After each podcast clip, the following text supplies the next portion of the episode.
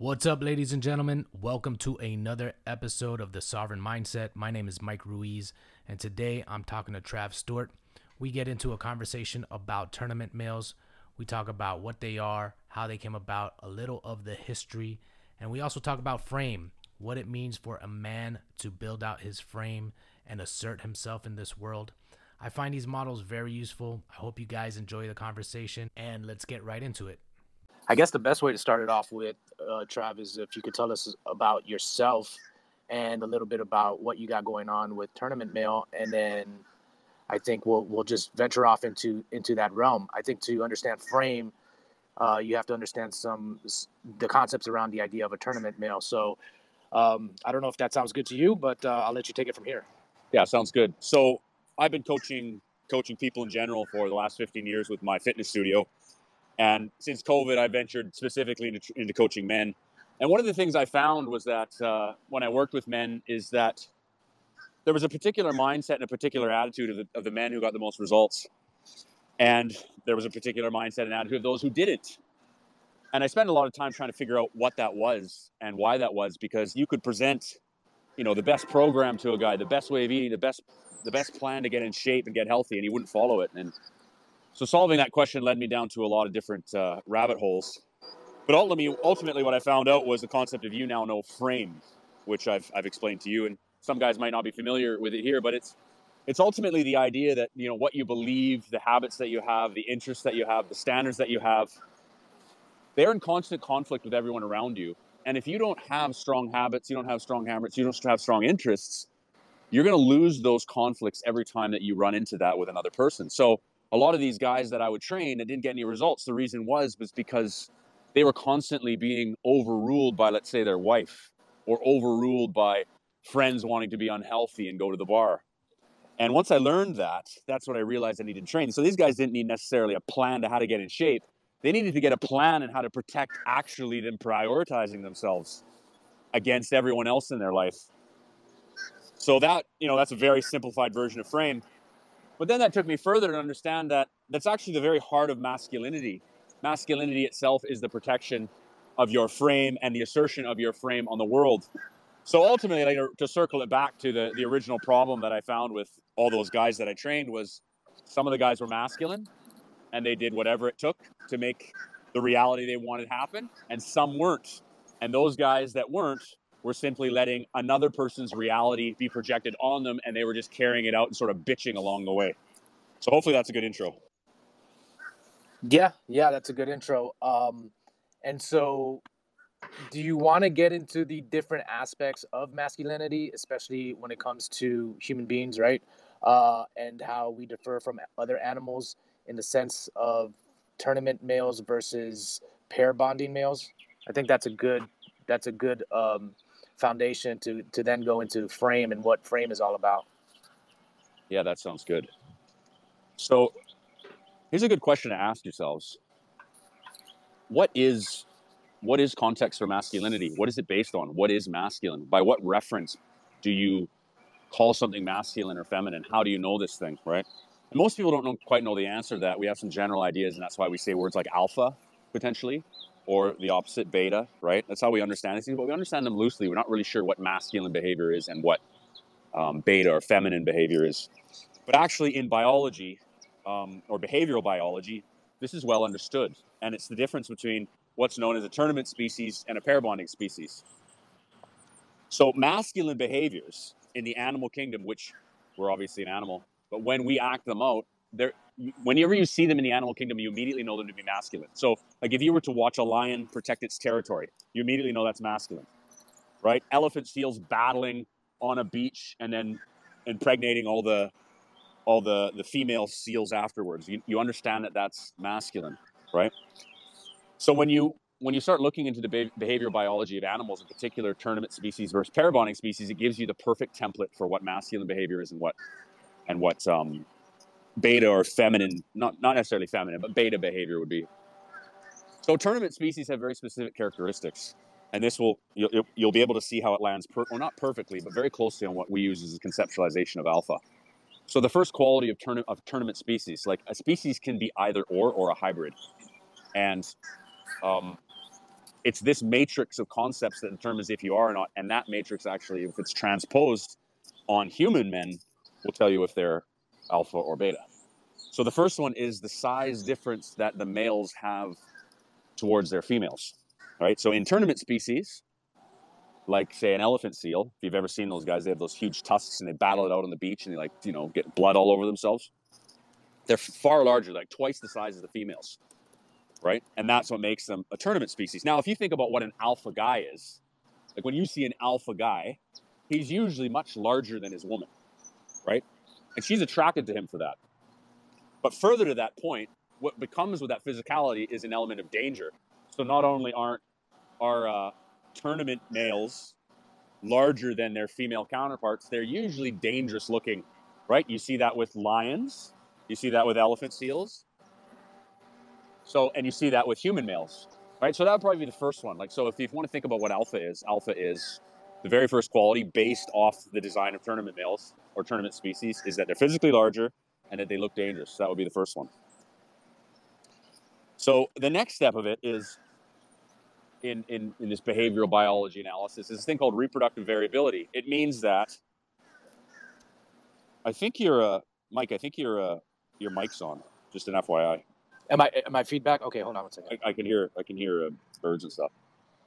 So the next one is reproductive variability, and in tournament species, only very small amounts of the, the males reproduce. And if you think about that, that has to do with like fighting and dominance. That only a certain amount of men rise to the t- or a certain amount of males rise to the top and get the woman, right? And they are allowed to have multiple partners. So when elephant seals win the fight on the beach, on the icy beaches in the Arctic, they sleep with or they they mate with uh, you know 30 30 other seals or whatever their harem is. Same thing applies with lions.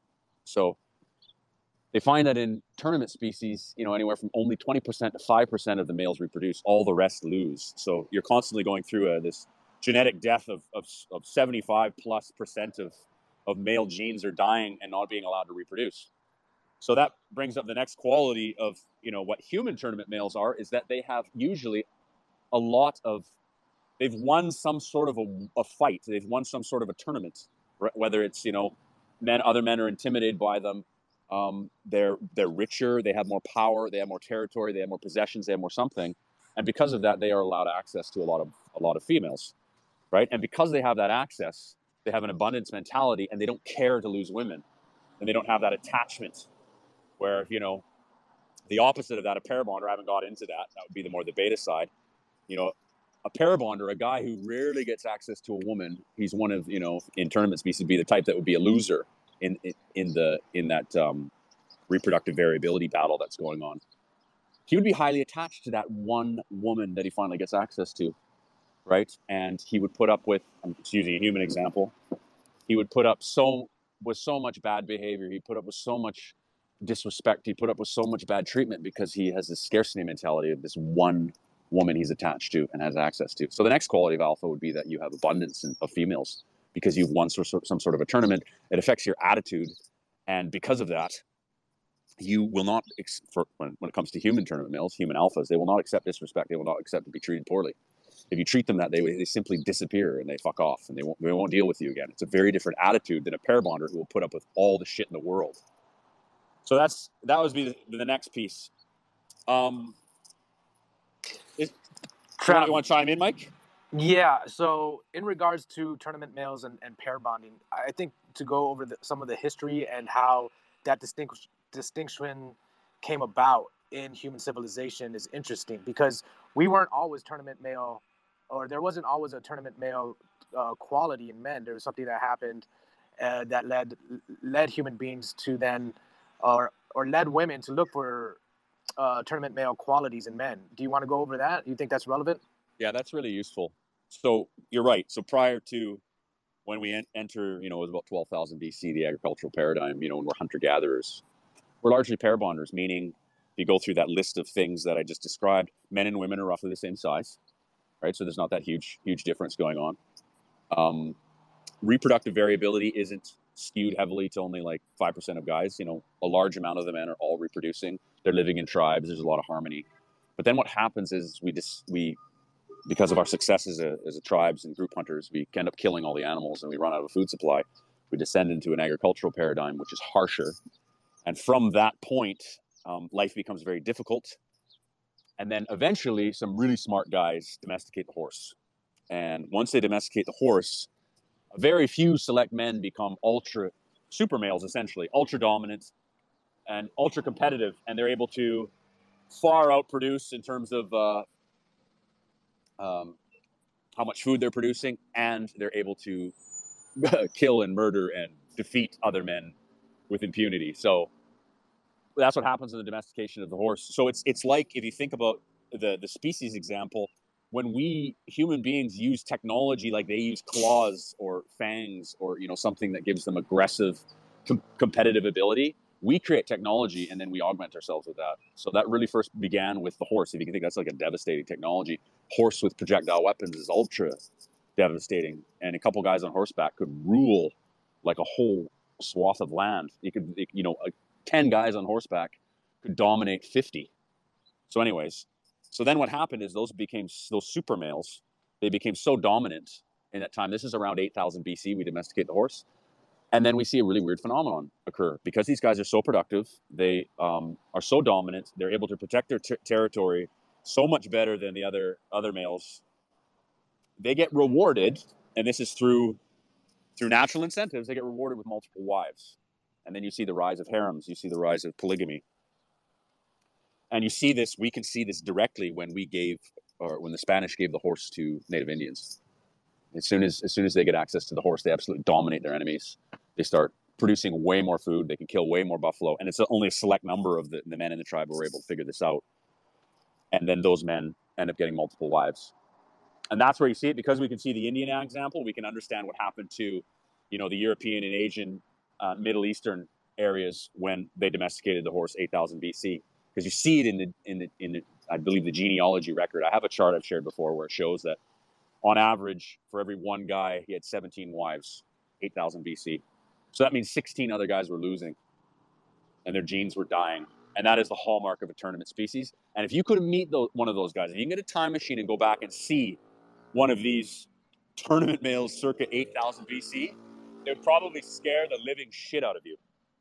How alpha they would be, how fucking dangerous they would be. It would just be an unbelievable human to meet. So that's the original tournament males. And then because they are so successful re- reproduction, we are all descendant from those men. So we are. They, that went on like that for you know they were talking about it in the in the Bible. So 2000 to 3000 BC, they're still in harems and we're still being ruled by men with um, that dominate in that way. So uh, that we were we were in that period for a very long period of time where only a few select few men were reproducing. So we are descended from tournament males, and we have tournament male instincts. And guys think, get go ahead. Trav, to, to interrupt, I think a good example of this would be like Genghis Khan and how he conquered, yep. ruled, and uh, basically, I don't know how many descendants um, are their origin is Genghis, Genghis Khan, but maybe you have more information on that. But that seems like a good example. No, that's a perfect one. You're right. And yeah, what did they say? Uh, like every how many Asian people right now have his genes? It's like an, an incredible percent amount of people. But yeah, that's an ex- he's an example of an extreme tournament male. I mean, I don't think he's probably one of the greatest in history.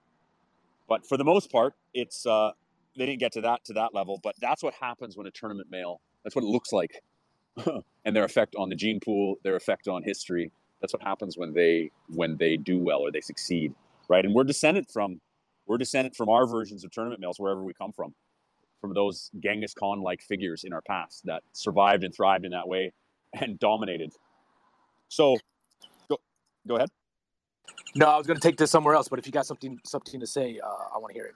No, feel free. I think. Well, I want to. I think this is a. So we got a good idea of what tournament males are, and what pair bonding males are. But I think, from a woman's vantage point, from her perspective, she still wants qualities of a pair bonding male, but she's also attracted because of the survivability to a tournament male. But can you talk about some of that tension there that exists between a woman's vantage point and wanting a pair bonding male and yes. also looking for a tournament male qualities? Yeah, this is where it gets interesting. So we don't live in those Genghis Khan like, you know, 8000 BC like life is warfare style times where you're, you're worried about fucking being trampled by horses, guys, these crazy guys on horseback or something like that. So we don't live in those survival times where you can understand a woman would need to find the protection of that man and she would need to bend over backwards for his needs. You can understand that. That would make perfect sense that that would be the, the, the primary female survival mechanism. Right? So we don't live in that time now. But the problem is, is because we incubated so long in, during that time and, and because it was such a selective process that 16 men died for every one tournament male that we had it's like a form of um, selective breeding right and then because likely so many women who didn't select tournament males also died that we are descended from women who women who select tournament males and men who were tournament males right so we are descended from said another way and people understand we're, we're descended from alpha males and we're descended from women who had hypergamy an attraction to alpha males or the attraction to tournament males. So that's step one. So that's where that original there's like a genetic there's a genetic um, thing that's going on that causes what we now have is this modern tension where we don't live in that environment where we need we need um, these crazy guys in order to survive for women. But they have the attraction to those type of guys. It's there right? And we can call that the attraction to their status. We so women rank men based on their status and they want to pick the winner and that that is the nature of, of a tournament male like that's what oh you're the you're the winner of the status tournament? You're okay i'm attracted to you. So that's what's going on in women's heads but then that's counterbalanced by that we don't live in that crazy ass time anymore and female children take a long time to raise and that requires a lot of parental investment on behalf of the woman and usually the men and that is like the feature of a pair bonding species. So whenever whenever children require a lot of time to be raised then usually that species is a pair bonding species so human babies are the most you know uh, resource resource uh, heavy um, infant to bring into any any any species in the world. So it, it implies to us that we should be quite pair bonder with that instinct, and we have that right. So that counteracts. So on the one hand, because of this weird history we have, we have women who will go to men who are highly tournament and protect them. But I'll, I'll just because there was one piece I missed that you need to really understand is that tournament males typically have a low parental investment instinct. So the the Genghis Khans of the world, they didn't stick around and you know um, play catch with their kids when they're born and you know play dolls with their daughters right? That, that type of guy. They would they, they would impregnate the woman she'd come under protection and then he'd fuck off and he'd go disappear and he'd be doing he'd be doing it continue doing that thing right? So low parental investment is typically the sign of a tournament male. It's their biggest flaw if you were to think about the modern time think about some some typical uh think of some badass guy around town you know or you know like guy doesn't give a fuck and drives a harley and he doesn't care and he he's made a few, a few single mothers in his wake. You know, like that guy doesn't care. He doesn't care about parental investment. He's not interested, right? So that that is the typical ugly side of tournament males. So women require this parental investment from men, and which is typically a pair bonding thing. So this is where that tension comes in. So usually in a female's in their 20s, they're attracted to the the status tournament thing because it's a very strong instinct in women to be attracted to that. That's why like, you know, things that indicate tournament you know, guys that do like rock stars or something like that. You know, you'll see 20 year old girls like rip their panties off and throw them on stage, like completely under the spell of these guys, right? That's just all this genetic attraction to tournament males. It's very, very strong. But when they get into their 30s and, you know, the biological clock is ticking and they want to have kids and they're thinking, well, is this fucking guy gonna, is this guy gonna be the guy or, or they're a single mother from a guy like that and they're like, fuck, I really screwed up. I really messed up so then they start thinking more towards pair bonders. They go, okay, this stupid hypergamous attraction I have to these guys that always cheat on me and treat me like shit. I've got to temper that down and I've got to go find a guy who's going to do a lot of long term parental investment with me with a baby and take care of it. And he's going to be a really good dad. Right. And you see this a lot. The problem is, so the tension, so that become, creates a more stable family. And then there's a man there to raise, raise the children. But there's always a tension that the females are not attracted to pair bonders. They're not attracted to the dad who bends over backwards and sacrifices for their kids. She's still fundamentally attracted to the tournament male. And that's why a lot of guys make mistakes. They think, "Well, I'm, you know, I'm Mr. Dad and I'm, I'm doing the dishes and I help around, you know, with the, the chores at home and I fucking provide everything and I go to every baseball game. And, you know, why doesn't she give me sex? It's like, because you're not a tournament male.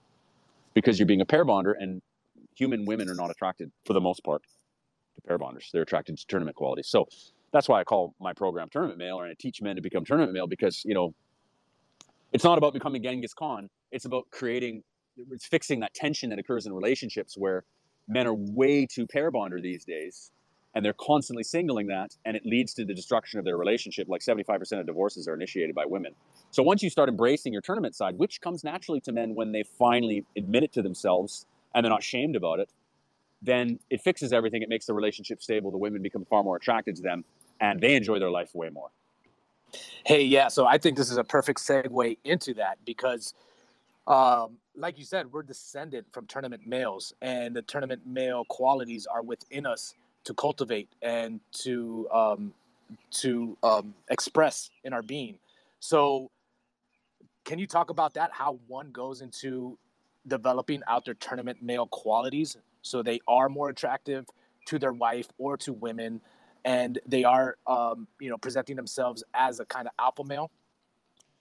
Yeah, give me just one second. I'll be right back. One second.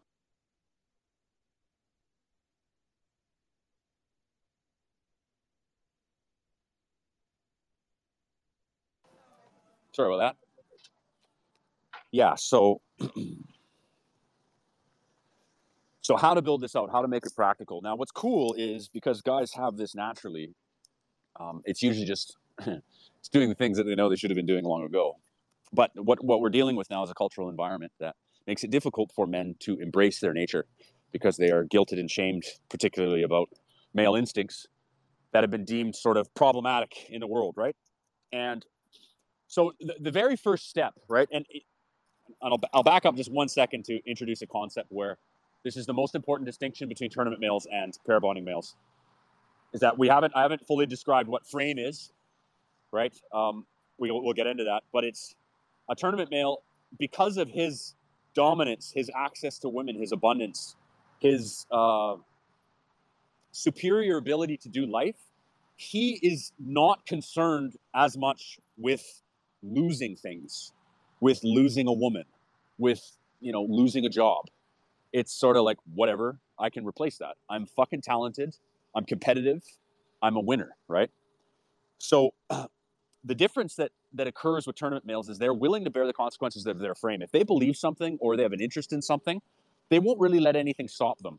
You know, um, like a really strong-headed alpha male guy that you would think and you would you kind of envision in your let's say in your personal network where you live and he's sort of unabashed about like an interest he likes like he uh, i'm trying to think of some examples you know traditional ones would be like guy going to the pub or something or i'm going to play darts with my friends or i'm i'm uh, uh, what else would he do like he would just have some interest I mean, you could say like pursuing personal endeavors uh, mm-hmm. entrepreneurship business right. meetings stuff like that yeah and he Hunt, and, hunting hunting trips perhaps right and he can't be guilted out of that like oh you're always going out or whatever women say to guilt that behavior and stop it but a tournament male doesn't care he's like fuck it i don't want to live a life where i'm uh, imprisoned by someone else i want to do the shit i want to do so the very first that's the very first quality of tournament males. They bear the consequences of their frame. They will assert their interests, their habits, and their standards, regardless of outcomes. Whereas pair bonders are fucking terrified. If they if they push like I'm gonna go on a boys trip to their wife, and their wife's like, no, you're not. You're going to be in the doghouse when you get home. And he's like, okay, I won't. Like that is the, the hallmark of a pair bonder. He's too afraid to lose her. So he he will abdicate to her interests or he'll abdicate to her habits or her standards whenever there's a frame conflict. And that's the like if you can get go past the behavioral biology, everything I explained, to history, the fundamental difference when you see it in action is a tournament male will essentially do what he wants without shame, and a pair bonder will abdicate usually to stronger frames the second that they put up any resistance against him. So if you were the first step to become a tournament male is, and usually it requires anger. A guy's got to recognize that he's actually been put into a box by people. He's been prevented from having interests. He's been prevented from having standards he likes. He's been prevented from having habits he likes. Right? Various things have been shot down so many times throughout his history, whether it's an overbearing parent or it's an overbearing wife or it's whatever, or it's or it's uh, guilt from culture that so they, they're in this place of this prison and the first step is you got to get got to get angry. You got to be like you know what? Fuck this. Like i really don't like this life. Right? Because ma- male male masculinity that willingness to bear the consequences of your friend who to assert yourself it all flows from the base emotion of anger. Right? The competitiveness the assertiveness the aggressiveness you know the genghis khan vibe like what we were all just it all spawns from the realm of anger. If there's one emotion that is dis- distinctly men you could say it's anger right? That's not distinctly female. Females can adopt it, but you will immediately call them masculine if they do that. So anger is your is is your base it's your base fuel. And every man right now in in society has been guilted that anger is this dangerous, harmful force, and everything about it is bad. So your first step to become a tournament male is to understand that anger is not bad. Anger is the foundation of male uh, assert, male assertion, male aggression, male any man enforcing his will on the world is doing it from a, from a place of anger. And then beyond that, you know, um, it's it, this gets into a much much larger topic. But uh, when when men ascend beyond sort of the base level tournament male and they become like an integrated tournament male, they become what I, what I call a moral authority.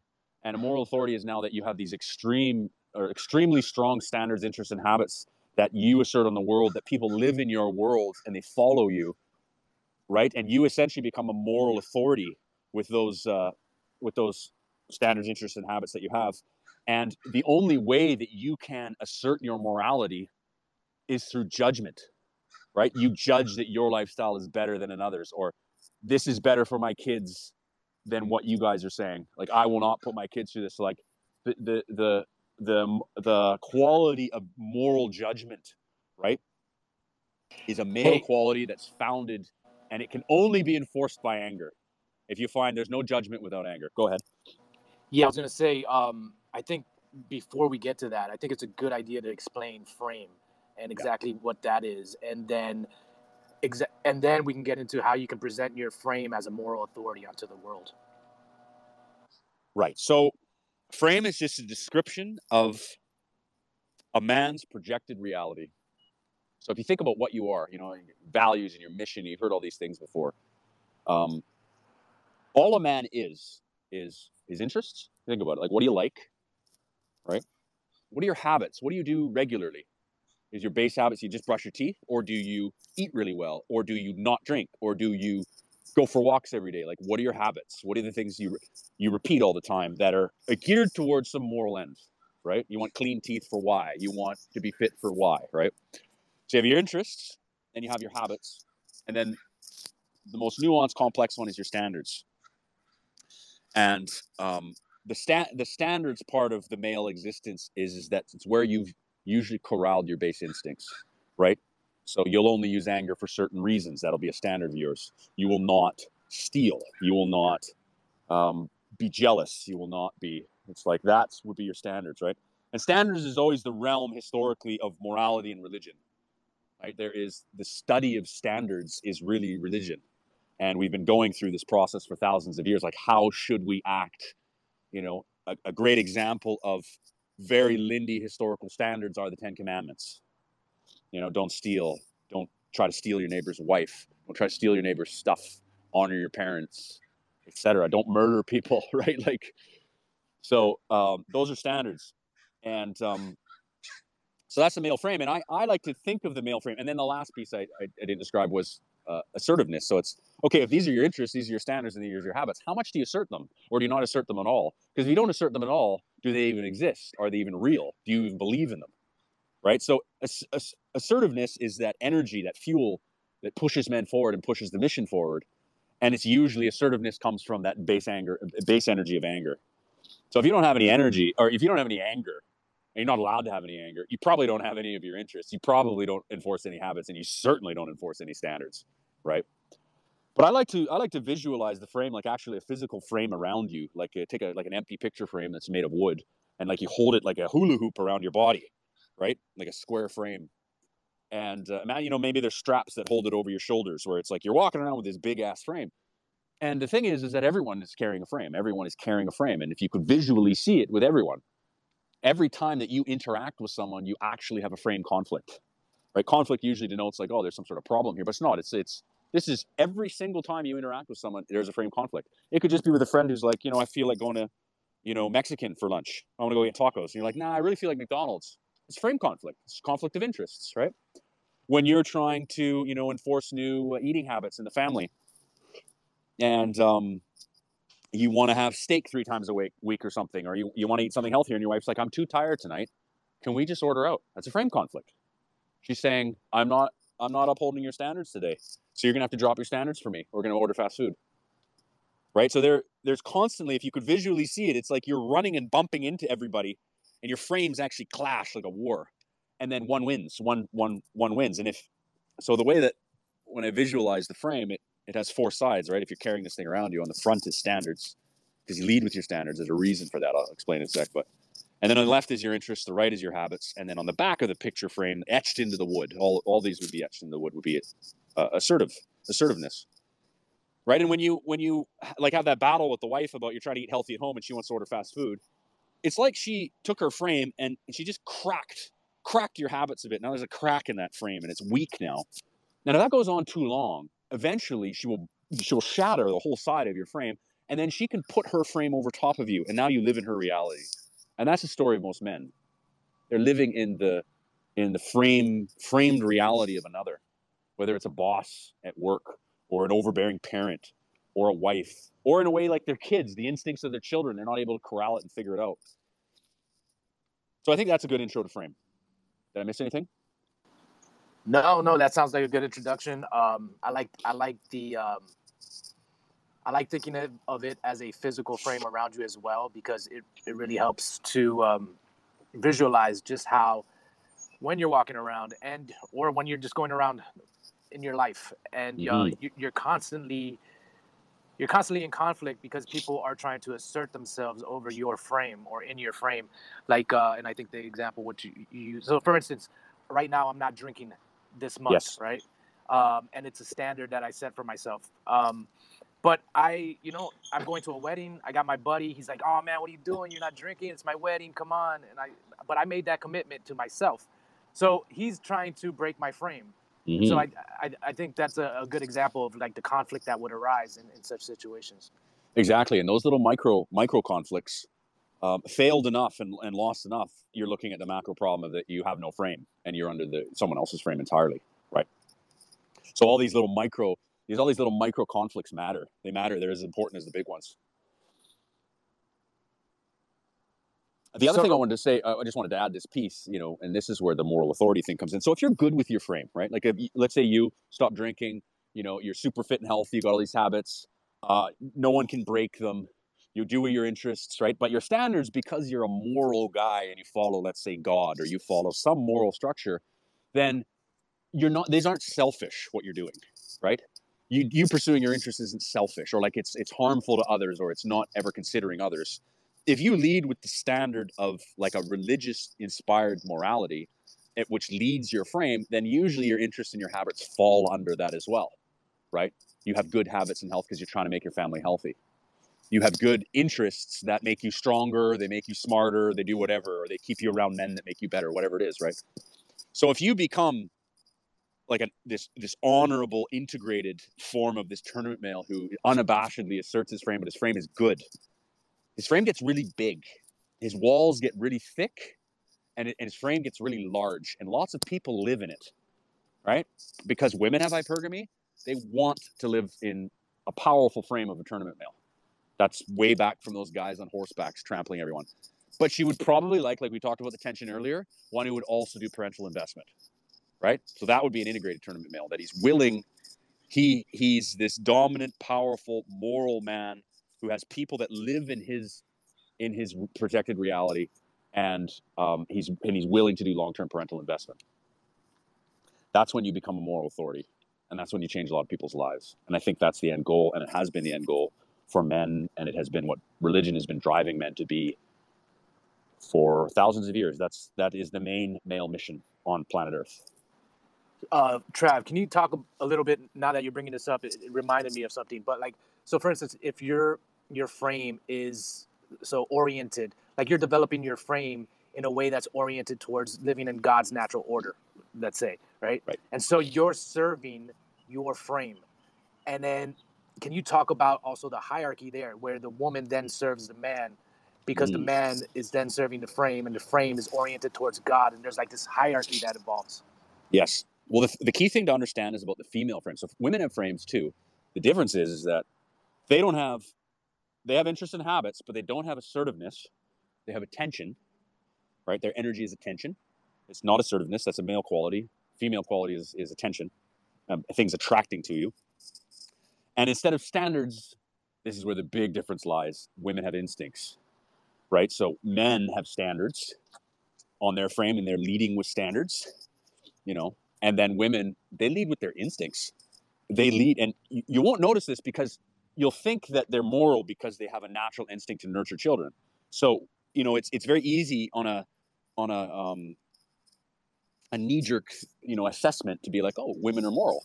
But no, women are nurturing but they're instinctual. And by instinctual, there's there's there's other qualities that that rule their frame, and one of them is hypergamy. So that is the you know like a um, genetic, psychological, biological. You know, it's like my point is it's, it's a compulsion. That's an attractive attraction to tournament males. Like they, and that's what fucks with guys. They don't understand how they could be with a woman for three years and it's a loving race, relationship, and then she cheats on him, or she leaves him for a guy who's just like what, some crazy ass tournament male like a, like a, a non-integrated one, let's say, and she almost like destroys her whole life. And you're like, how could you do that? It's because she's ruled by instinct. She's not ruled by morality. She's not ruled by standards. So the other the other instincts they have is blame shifting. So women are, are avoiding responsibility as an instinct. You'll, if you ever try to take a woman to take responsibility for anything, and and then uh, the consequences of that through guilt, she will fight you tooth and nail. You can try it all you want. You'll never be able to prove to me you can make it happen. Um, so they have nurturing, hypergamy, blame shifting, um, self preservation, right? So this is uh, the war brides phenomenon. You know, when uh, like uh, Indian tribe would go and kill their neighbors and steal all the women, kill all their men, kill all these wives' husbands. But if you went to go visit the new tribe where all the women were stolen to and taken back, they'd all be married to new guys there right? It's because women have self-preservation in- instincts. It's the war bride phenomenon. Like when they're taken as war brides, they marry into the new guys. They just move right on because they have to. Because this is a quality of mothers, particularly mothers with children, that they need to reestablish stability for their kids' sake. So they're willing to, you know, yeah, you killed my husband, but all right, well, all right, I'll be with you now, right? It's like a bizarre uh, instinct. Um, there's and the and the last instinct is competitive anxiety, and that is and it flows from uh, hypergamy. They are they are worried about other women stealing their men because you know they're they're attracted to a man for status. They're aware that other women are if they're with that type of guy, and they are very their their self preservation comes into question if they're not able to hold on to that guy. So they become highly anxious towards other women who are vying for that spot or potentially are or, or could do or or more attractive to them or, or more attractive than them so competitive anxiety rules them also, and uh, I'm sure a lot of the guys listening could know that in their in their they've experienced that. So women are leading with those instincts. Um, just going back into your original question, um, can you just restate it again for me? I went too much. Well, uh, I, yeah, no worries. Um, no, I think that was important too, though. But like talking about the hierarchy Right. Uh, so, yeah. Right. So that, that's exactly it. Because you understand that they have instincts, is that they cannot be moral leaders, and we live in a culture that makes them moral leaders.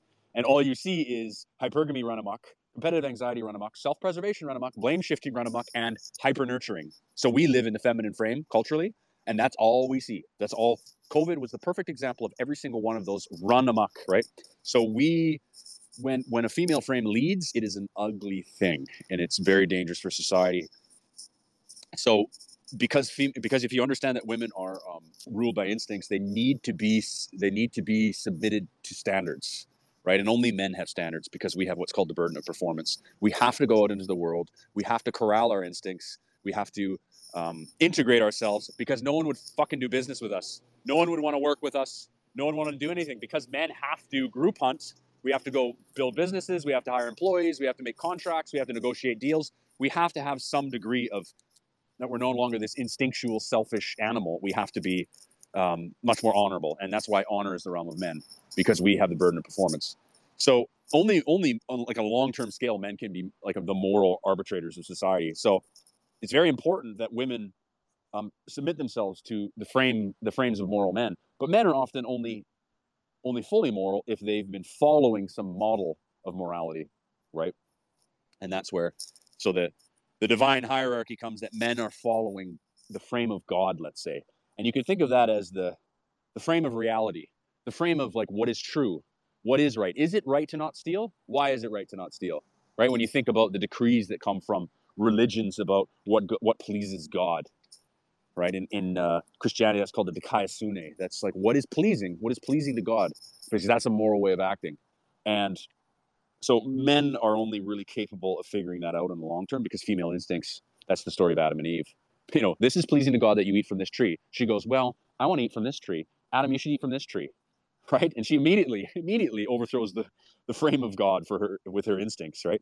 And because uh, Adam was a pair bonder, he made the great the great sin of abdicating his frame to her, right? It's the story of the Garden of Eden, and um, to restore that properly in the way that God wants, He wants the man to come under His authority of His frame. He wants He wants the male frame to adopt the frame of God, and then the woman comes under and supports the, the man or submits to the man and his frame, and then that creates the most stable structure by which to be fruitful and multiply.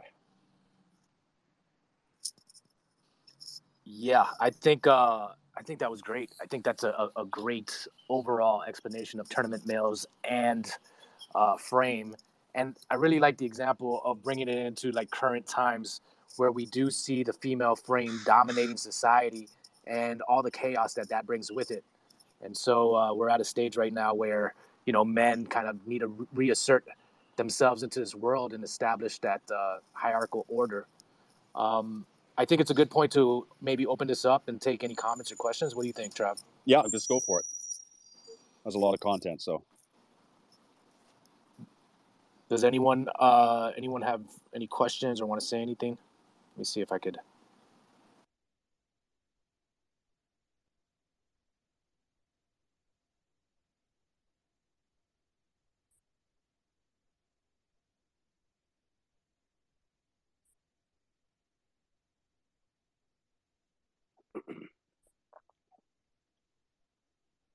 um, just a sort of comment there. Hey, Cedar. Yeah, go for it. Uh, firstly, thank you very much. That was really informative. a lot of ideas I'd never put together before, and the frame um, model that you have there is really interesting. Um, a couple of things. One, uh, a few years back, I was in Genghis Khan's hometown in Mongolia, and um, there's a temple there that looks like a Buddhist temple, but when you go inside, it's a temple to Genghis, and he's still treated pretty much like a god in that part of the world. Um, wow! And it's so interesting to hear um, the framing you just gave um, of the tournament male, and then seeing that model of a man still being um, worshipped. Yeah, worshipped. Yeah, um, incredible, isn't yeah, it? Yeah, and and the whole place is covered in inscriptions of great things he said, which is often around um, brotherhood and um, how when you have true brotherhood, um, you cannot be defeated by anything or anyone. Um, wow, that's incredible. So I just wanted to share that experience. Um, I'm really interested in how what you've just spoken about can be put out further into um, community and society at the moment because it feels like there's a lot of men that need to hear this that would benefit from being able to um, integrate specifically the integration part of me uh, um, the part of what you said i thought that was really really important because i think people are splitting um, these qualities and trying to choose one or the other um, so if you had any thoughts about how um, what you're speaking about can be can reach more people i'd be really interested to hear that Awesome. Yeah, really appreciate that, man. Um, this is exactly what's going on. There's this underlying current where, as soon as you explain this stuff to men, men they get it right away. But then you can start seeing of, of all it starts to unravel like what's been going on. Why have we not been able to see this properly? And it's like what you said. They've been splitting the qualities, or they've been caricaturizing male qualities. It's either like you're angry and miserable and you hurt people, and it can, can't ever be used in a way that's like a positive, right?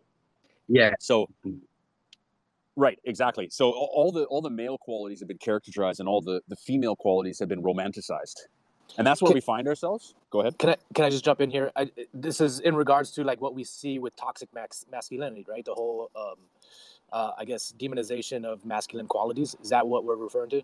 Exactly, and that's what that is. It's saying the whole corpus of male characteristics are harmful, they're toxic, and they need to be discarded or at the very least, if you are such a person that, that, that has these or indications of these, you need to feel eternal shame and guilt, and you certainly better not be putting your nose in anything that uh, that where it doesn't belong or it shouldn't belong or you don't deserve to have a say in anything or you're they're basically saying that because of this is it's impossible for you to be moral, so you shouldn't have any say, which is ridiculous. I, I, I forget who said it. Uh, I'm thinking it's one of the classic Greek philosophers um, about how when republics become democracies, they end up in tyranny, and a lot of that is to do with the feminization of society. So I know that this has been recognized for thousands of years. Um, is that is that, that, is that Camille Camille Paglia's work? I don't know. Um, you're more likely to know than I am. I know something I've heard along the way and failed to grasp properly. So, well, I can I can give a bit of insight. So when when these nations um, start to decline, and uh, there becomes this weird phenomenon of uh, I don't know how she Camille Camille. It's a, it's a it's a video she did. You can find it on YouTube. She says that basically transsexualism or transvestites start to become um, promoted or heralded within the society. And you see this in the Indian culture. You see it in the Native Indian camps, right? Like you see it, you saw it in Rome. And it's because now understanding it fully, it's because the, the nurturing nature of the female frame has, has been allowed to run amok so much that it, it's nurturing and protecting every marginalized group within society. And they're allowed to have a say, they're allowed to have input, etc. right? And that's where we are now. And that's why that phenomenon happens because when it indicates that the female, female frame is in charge. Hey, Travs, can we? Um, so, how do you go about? How does a, a man then now learning this or coming becoming familiar with this concept and this framework um, go ahead and start integrating their tournament male qualities into their life? Well, that's a good question. It kind of relates to what Cedar was just talking about. Like, how do you how do you bring this to your community? How do you bring this? Like, what does this look like? And interestingly enough, it's one thing I didn't touch on is the nature of male fraternity and brotherhood, as Genghis Khan is um, so much is being wrote about in that temple about. The the first the first step is to I believe is that you have to restore male fraternity.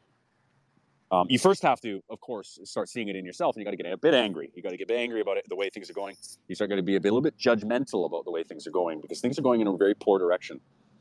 And I'll, I'll, say this one last thing before I get into it. The number one sin in the female frame world is the sin of judgment, right? Because that's a male quality, and you're not allowed to judge. You're not allowed to judge any lifestyles, any way that people are living. You're not allowed to make any moral statements. You're not allowed to impart any standards on anybody, right? And we are in that environment now. So you got to get a little angry first, and you got to become a judgmental, a judgmental man again. Just shit isn't right right? This way that we're being led by the female frame is not right, and it's dangerous, particularly dangerous for the next generations, right?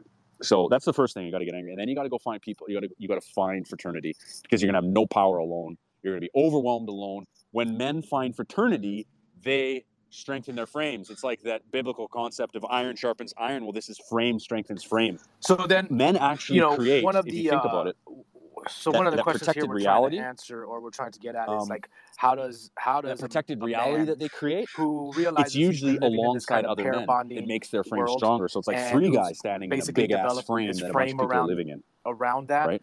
How does he start That's, yeah it's like the idea of a you know, one guy on a horse more integrated tournament uh, male frame land, but you got to go about life and get exactly. more of what he wants and actually you know um, assert himself into this world and uh, you mentioned fraternity are there other things like I think, you know, first of all, defining your standards, like def- starting to define your frame, right? Define those standards that you want. Define the habits that you need to do in order to become the man that you want, right? And start practicing asserting yourself into this world, like tapping into each side of that frame and just going through the motions and the actions eventually will lead you to that route of integrating these tournament male qualities into your personality. Does that sound right to you, Trav? That's exactly right. And that's how you do it. Right? So it's it's every day these little micro battles. And that's the thing you got to recognize when you when you embark on this journey, you're going to be in daily micro battles with everybody about your frame versus theirs, right? So the first one about about the standards, right? That it's almost always going to have to be some somewhat religiously inspired. You know, to, to go down that journey is is the the ancient study of religions or a particular religion. You're, you're going to have to go you know, even even if you try to go the route of like Jordan Peterson, where he, he is now a religious, I believe, it will always lead back to religion. So the the the journey of standards is almost always the journey of religion. So, which is which is the history. That's like one of the biggest um, priorities of men throughout history is the focus of this of, of on religion, right, and, and big moral questions. So starting to embark on that journey, and certainly if you're an atheist, it's time to abandon such silly ideas. Like it doesn't work right? It's not not a viable thing. Me, this me saying, you know, I'm I'm something different. I feel uh, like I we, we can get into that but I'm heavily in, inspired and informed by religion now, and I was formerly an atheist. Um, so that that's the first thing needs to go. That whole the whole that whole framework of those type of standards, they don't do a damn thing. They stand up for nothing. They're just the extension of the feminine frame, right? So then the next is you're right. You got to work on your habits every day, and people are going to be every day trying to stop you, every day preventing you, and you'll do it to yourself. Your confidence won't be high. You look in the mirror and be like, ah, shit, I'm not in shape. I don't feel like going to the gym today. Like if you not, and this is the thing to understand. Not everyone can be a tournament male. Many men are destined to be those 16 guys who do not reproduce. Right? Many men are destined to be those percentage of men who never influence or uh, uh, have any um, impact on anyone. Right?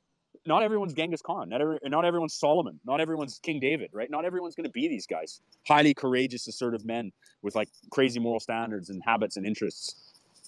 But if you want to embark on that journey, if you're like, you know what, life as a pair bonder is not enjoyable. If you look at your life and you say it's not fucking fun, I don't like this, I'm miserable, then you have no choice but to embrace the tournament male, right?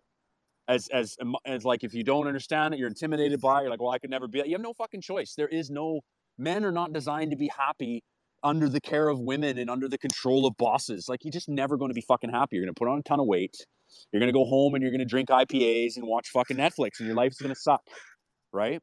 So you have no choice but to do this. If you decide, if you decide that you don't like it, it's not happy. There's something that bothers you, like at the core of, of core of your being then you have to embark on this journey. It is the template, it is the ancient ancestral template. And it has been integrated, but that is not even your first problem. Your first problem is, well, what, what if I'm not a moral guy? You shouldn't even be asking that question, right?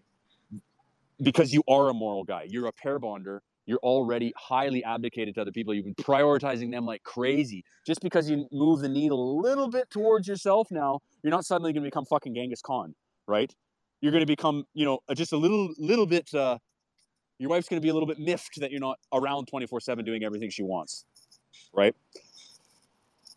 so but that but that but that's going to make you happy right. and make your life more fulfilling is that you're finally getting to assert your your masculine qualities and and live a life that's more intentional and in line with who you are as a man exactly and you can call that optimal genetic expression we know that when we eat well right when we eat properly and we start losing weight we start feeling way better. We start like brain fog disappears. You know, uh, uh, being out of breath disappears. We start feeling vibrant and verve again. The exact same genetic expression that would occur for through weight loss and being healthy occurs when you embrace your masculine nature. Your fucking serotonin levels increase. Your testosterone increases. You start feeling proud. You start feeling like excited about life. You start feeling tenacious about life, right? Yeah, yeah. I mean, so just coming off of experience uh, for me this past year, I put a lot of uh, a lot of work into developing out my frame. Even though I didn't have this model to go off of instinctually, I was like, I need to get out there, and I need to start training MMA. Right? I need to start training uh, um, my tactical training and become harder to kill and stuff like that. It was just an instinct where I committed to, to developing out my frame. Again, I didn't have that model, but it's it's it's within us. And then as I'm doing it, I'm just noticing all other parts of my life start to get better. And I'm sure if I was measuring my testosterone, if I was, you know, um, like actually having metrics on on on you know certain male markers, you would see all of that increase. But just from an anecdotal perspective, yeah, I mean, I'm happy. I'm more assertive. I'm getting more of what I want. Um, I feel good about myself. I'm energetic. I'm like developing, um, you know, I'm developing ideas and pursuing them. Like all of that happens once you start like actually trying to develop your frame into these kind of tournament male characteristics. And here I'll, I'll add to that because the fear is is that you'll start embracing on this, you know, self-prioritized life, and that that's somehow going to harm people around you. But you don't understand; they've been waiting for you to do that. This is the nature of how it works your wife is attracted, or if you're a woman or your partner or your potential partner attracted to hypergamy. When you start doing this, they're not going to be like, oh, I'm unhappy now that you're going out with the boys. They're going to be, I'm happy that you're higher status because now I am psychologically more attracted to you as a man. They're thankful that you do this. Oh, you're fitter from going to the gym. I am more attracted to you. That is higher status, right? And there's this saying you've probably heard about, you know, if a plane's going down and there's limited oxygen, who's the first person who should get oxygen? It's the pilot, right? Well, if when you look at a family and you know the dad is, you know, the wife is not attracted to the dad anymore. She treats him like shit every day. He's 40 pounds, 50 pounds overweight. He's got no energy to play with the kids. The kids are miserable on their own devices all day. Who didn't get the oxygen? The dad didn't get the oxygen. He he didn't prioritize himself. He put everyone else first, and it's all fucking falling apart. He is the he is the um, what do they call that in buildings? The keystone that holds it all up. He's the keystone that holds it all up. And if you don't have, if he doesn't prioritize himself, like being self-centered, you could be self-centered and moral, right? If you if he doesn't do that, then his whole fucking family falls apart because the, the female frame will rule and his kids will become fucking blue-haired, whatever. You won't be able to recognize them. So it is a moral obligation that he takes that fucking oxygen, he puts it on himself first, he makes himself really fucking strong, and then everyone gets to live in his wake. And his wake is his frame, his protected reality. And if a man doesn't do that, he's he's he's a moral failure. Well, I think uh, Trav, this is a, a good place to start wrapping it up. Um, I'm gonna I'm gonna ask real quick if anyone else has anything else to say, either request to speak, and uh, we'll get you up here. But other than that, what do you think, Travis? Is this a good spot to wrap it up? Anything else you want to say? Yeah, we covered everything, man. I'd love to hear from anyone if they have thoughts. Uh, you know, don't be shy. Again, if you are just beginning this journey, uh, step one is, is assertiveness, right? You might not have any of these other qualities in place, but asserting yourself, you know, that's a courageous quality of men. If you feel like you want to ask questions, you want to put your hand up and, you know, describe your situation, please, I, I encourage you to do it. So we'll just give give that a bit of time to see if anyone wants to do that. Otherwise, that's a great point to wrap up. Uh, I would like to say that um, over the course of my life, I've noticed that when I was younger, most of my friends were female, and I would have put myself very much in that pair bonding state. And then over time, as I've grown, um, I've noticed the fraternity, the brotherhood growing, and um, my sense of self growing. And I think now, in particular, I'm having a very strong identity towards being. I would not have used the term tournament male before, but I'll use that now because it, obviously that's what we're talking about. But there are other ways to say something very similar um, a good, strong man and someone who stands their ground. And I'm infinitely happier as a result of that. And my relationships with both my male friends and my partner, my um, and and other women apart from my girlfriend, um, are just better, just much much better. And so I can testify from a personal experience that um, this definitely works and is the way we need to go forward. So um, that's that. That's what I've got to add, though. Thank you. Hey, hey, Trav. So Neil, Neil's in my group, in my strongman group, and uh, so he's been working hard on developing that habit portion of his frame. And so he's, you know, we had a conversation yesterday, but he's already seen, uh, you know, the the impact from strengthening that part of his frame translate to different areas of his life. And so, uh, just to give you perspective on where he's coming from. That's awesome. Yeah, and I, I really appreciated you sharing that perspective. Everyone benefits from an assertive, strong, moral man. Everybody. No one is harmed by this process ever. So, and, and, and like you said, as soon as you started to embrace that in your life, everything got better. Everyone got happier. You got happier, right? It's the way to go. Yeah. Um, and my anger has become strength. Um, absolutely. Yep. Yeah. And so rather than being um, highly frictional, which I was when I was younger, um, I am now assertive, um, but with authority, I believe. Um, there's still some, I still got a long way to grow, but that's great. Um, it can just be more so in the future. I love it.